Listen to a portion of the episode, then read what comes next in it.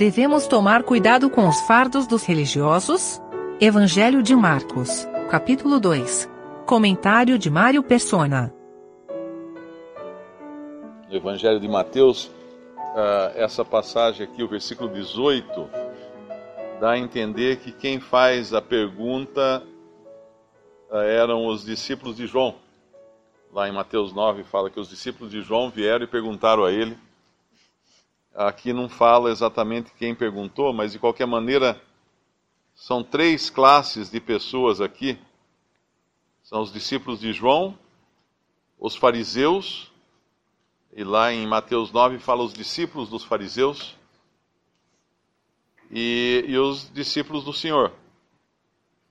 Ora, os discípulos de João e os fariseus jejuavam e foram e disseram-lhe: Por que jejuam os discípulos de João e os do os fariseus e não jejuam os teus discípulos? Os discípulos de João, eles realmente jejuavam porque eles estavam uh, na condição de, de arrependimento. João, João pregava o evangelho do arrependimento, o evangelho do reino. E era a mensagem era arrependei-vos porque é chegado o reino de Deus, ou está próximo o reino dos céus, ou o reino de Deus.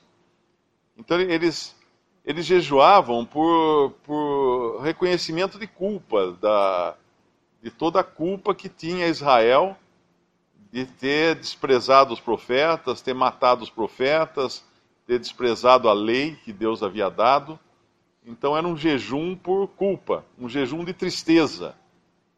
Uh, é mais ou menos quando a gente tem uma tristeza muito grande e até deixa de comer, né? A pessoa que passa por algum problema muito sério até emagrece, come menos, porque aquilo a preocupa.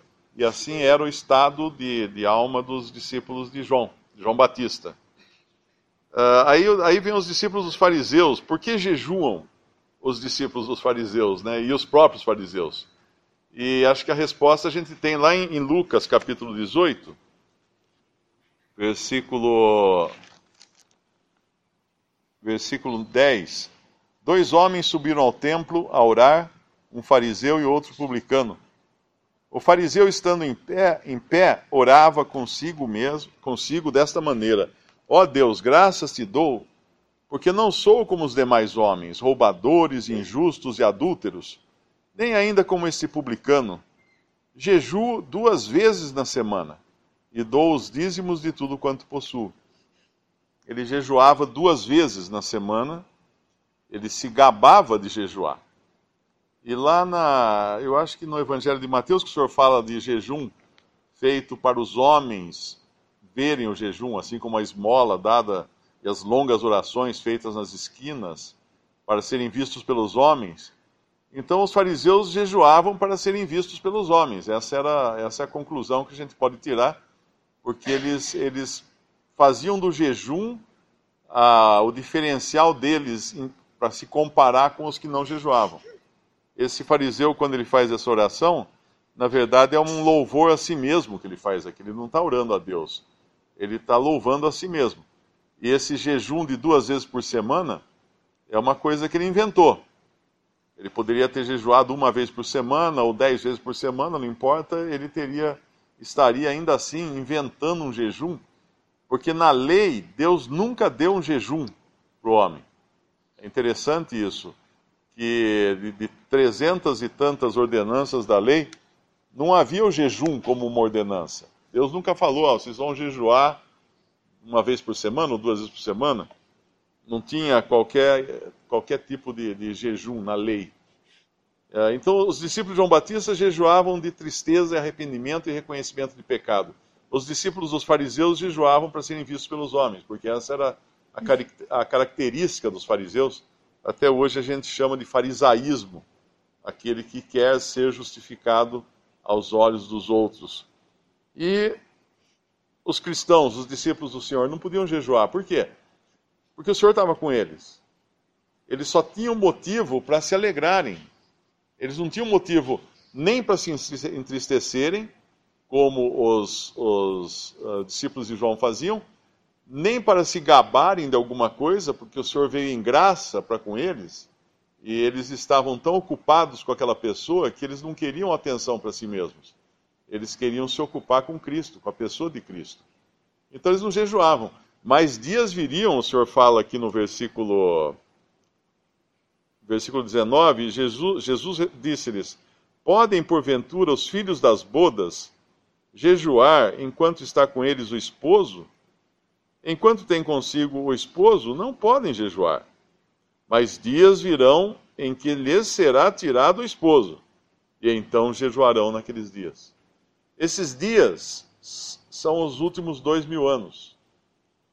Quando agora aqueles que são discípulos de Cristo, uh, é claro que tem a Ele, né, mas não visivelmente aqui nesse mundo, uh, tem a Ele como recurso, mas vivendo agora num deserto e, e sem razões para nos alegrarmos aqui, né, fora de Cristo. Não, não há razão para o cristão se alegrar fora de Cristo. E, e, vivemos na ausência dele. Então, qual é o jejum cristão realmente? Né? Eu entendo o jejum cristão como despojo, como o abrir mão uh, daquilo que é de qualquer satisfação própria, porque vivemos num momento em que Cristo não está aqui. Uh, Para entender melhor, lá em, lá em, em. Tem um versículo em Isaías 58, uma passagem, quando o Senhor fala, em Isaías 58, ele fala do jejum, versículo 6. Porventura não é este o jejum que escolhi, que soltes as ligaduras, as ligaduras da impiedade, que desfaças as ataduras do jugo, que deixes livres os quebrantados e despedaces todo o jugo? Porventura não é também que repartas o teu pão com o faminto e recolhas em casa os pobres desterrados? E vendo-o nu, o cubras, e não te escondas da tua carne? Esse é o jejum que realmente uh, o Senhor fala. Os jejuns que nós vemos na Bíblia, uh, Moisés ele jejuou 40 dias e 40 noite, noites, quando ele subiu ao monte para receber a lei. E era, era essa, esse jejum de Moisés uh, tem muito mais a ver com o jejum do cristão, né? porque, na realidade, por que, que ele jejuou 40 dias e 40 noites? Para se ocupar com Deus, que estava, ele estava na presença de Deus. Então o jejum não era uma, uh, não era uma condição para ele poder se ocupar com Deus. O jejum era uma consequência de ele estar se ocupando com Deus. Eu entendo o jejum uh, para o cristão também nesse sentido, com a consequência de estar ocupado com Deus, não, não o inverso. Embora o Senhor tenha falado de jejum, numa passagem, quando os discípulos não conseguiram uh, expulsar um demônio, ele fala: Isso não se, não se faz, não se consegue, a não ser com jejum e oração. Mas ali também eu creio que era o jejum, não, não apenas né, de, de alimento, mas um jejum de despojamento da, da própria natureza humana. O senhor vai falar mais para frente, ele vai falar agora dos, da, da, veste, né, e ele fala conectado também com isso. Uh, dias virão em que ele se tirar do esposo, no versículo 20, e então jejuarão naqueles dias uh, ele fala: ninguém deita, versículo 21, ninguém deita remendo de pano novo em vestido velho. De outra sorte, o mesmo remendo, o remendo novo, rompe o velho, e a rotura fica maior. E ninguém deita vinho novo em odres velhos, de outra sorte, o vinho novo rompe, rompe os odres, e entorna-se o vinho, e os odres estragam-se, o vinho novo deve ser deitado em odres uh, novos. Na realidade, a, a, maneira de encarar também esses vestidos era diferente de cada uma dessas três classes de pessoas que o Senhor está tratando aqui. Os discípulos de João, eles enxergaram os rasgos no vestido. Eles perceberam que toda aquela, todo aquele formalismo, toda aquela religião deles estava cheia de furos, porque eles não obedeciam realmente. Eles eram incapazes de guardar a lei. Então eles, eles, eles reconheciam em si mesmos os furos do tecido, os furos do vestido. Já os fariseus, o que eles faziam? Eles faziam remendos. Eles, ah, eles gostavam daquele vestido velho, remendavam eles, tentavam fazer parecer novo e iam vivendo assim, na base do remendo, do vestido velho. Mas o Senhor estava trazendo uma coisa totalmente nova, vestido novo. O velho já tinha deixado para trás, é o novo agora que importava. Então ele vai sempre uh, contrastar aqui, né? Uh, tanto na questão do jejum como na questão do vestido. Ele vai fazer esse contraste daquilo que era e daquilo que agora é nessa, nessa nova dispensação agora, na graça e também uh, daqueles que conhecem a Cristo, conhecem o Senhor. A religião do homem, ela sempre uh, coloca fardos. O que Saul fez era o que os fariseus faziam. O Senhor fala que eles colocavam um fardo sobre, sobre os homens que nem eles próprios podiam, eram capazes de mover com um dedo. Eles não estavam nem um pouco dispostos a, a fazer aquilo. Eles impunham essas condições, essas coisas todas. Nós vemos que, que Saul não tinha misericórdia pelos seus, pelo seu povo. E se não é pela intercessão ali dos, dos outros soldados, ele, ele iria matar o filho, o próprio filho. Ia matar o próprio filho. Que fez uma coisa que não estava errada, né? não tinha fundamento algum a ordem que, que, Davi, que Saul deu, e, e, muito menos o filho sabia né, o que tinha acontecido, porque ele não estava quando, ele, quando Saul deu aquela ordem. Depois que ele come do mel é que os outros soldados avisam ele daquela conjuração de Saul.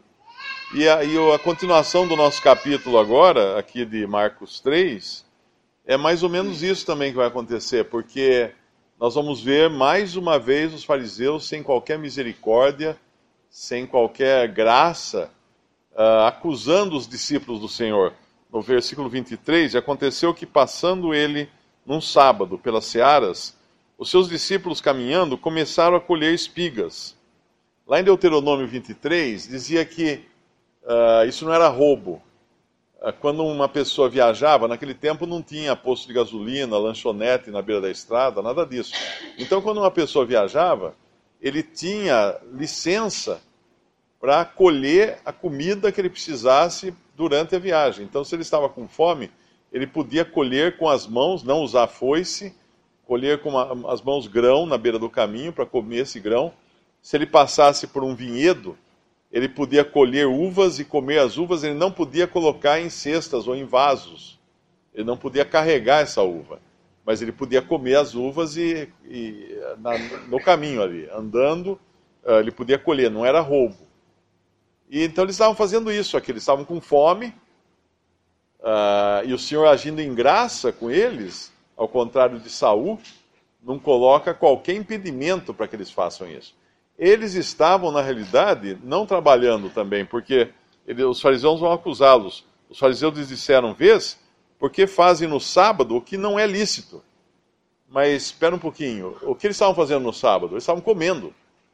Não havia proibição para se comer no sábado. Havia proibição para se trabalhar no sábado. Eles não estavam ceifando um campo com foice, eles não estavam colhendo as uvas para vindimando né, a, a, a, as uvas, eles estavam simplesmente almoçando. Eles estavam pegando no chão, na beira do caminho, os grãos que, que estavam ali, esfregando nas mãos para tirar a palha e comendo. Eles estavam almoçando. E não havia proibição. Eles que levavam a coisa a esses extremos, eh, como o senhor vai falar depois, que eles eles ah, dizimavam a hortelã e o cominho, mas negligenciavam a misericórdia, negligenciavam as coisas que eram mais importantes. E aqui, então, eles não estavam transgredindo a lei, não era trabalho isso. Eles estavam comendo, não era trabalho. Mas o que havia ali? Falta de misericórdia, porque era assim que agia. Assim age a religião do homem. É falta de misericórdia. Mas ele disse-lhes, no versículo 25: Nunca lestes o que fez Davi quando estava em necessidade e teve fome, e, ele e os que com ele estavam? Como entrou na casa de Deus no tempo de Abiatar, sumo sacerdote, e comeu os pães da proposição, dos quais não era lícito comer senão os sacerdotes, dando também aos que com ele estavam? É interessante que a hora que ele fala isso para os fariseus, ele está, na verdade, revelando a sua condição, a sua pessoa. Porque Davi era um tipo de Cristo. Ele era um tipo do Messias. Era aquele que tinha licença na hora da fome uh, dos seus que estavam com ele, de entrar e comer o pão. E não serem nem repreendidos por aquilo.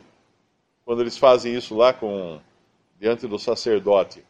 Por quê? Porque Davi, ele ele era uma figura de Cristo. E aqui está agora o verdadeiro Davi. O verdadeiro Davi pegando aquele pão e dando aos seus discípulos. E o que eram aqueles pães, os doze pães que havia na mesa da proposição no, no templo?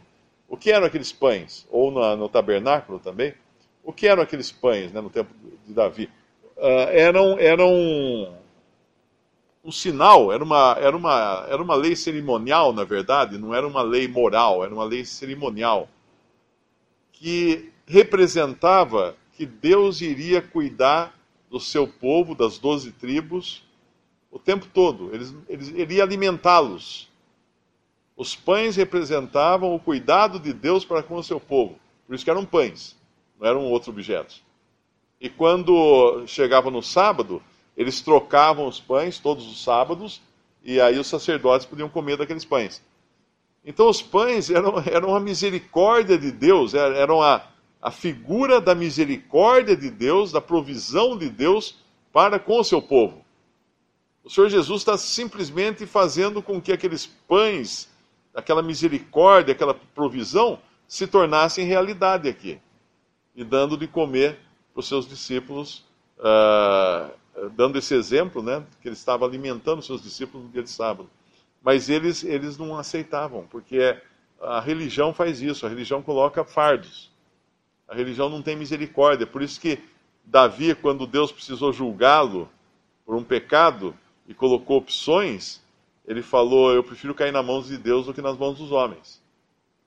Tinha, tinha mais de uma opção, uma delas era cair na mão dos homens. E ele prefere cair nas mãos de Deus porque Deus tem misericórdia, o homem não tem misericórdia.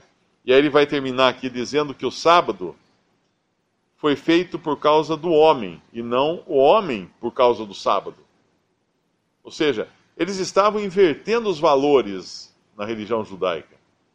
Tudo aquilo que Deus dava era para o homem, era pensando no homem. O descanso do sábado era pensando no homem, para que o homem descansasse no sábado. Mas eles invertiam a coisa. Transformavam aquilo de uma maneira que não tinha nenhum, nenhuma, nenhum traço de misericórdia. E ele termina uh, algo aqui que é importante quando ele fala no versículo 28. Assim o filho do homem, até do sábado é senhor. Ele não fala o filho do homem é, é, é senhor do sábado. Não. Ele fala que o filho do homem, até do sábado é senhor. Por quê? Porque Ele é Senhor de todas as coisas. Ele é Senhor da, da, da plantação do, dos grãos ali, Ele é Senhor das pessoas, Ele é Senhor dos pães uh, da proposição que havia no, no tabernáculo e, e, depois no templo. Ele é Senhor de todas as coisas, é Senhor de, dos céus e da terra. E do sábado. Ele é aquele que tem uh, autoridade sobre o sábado.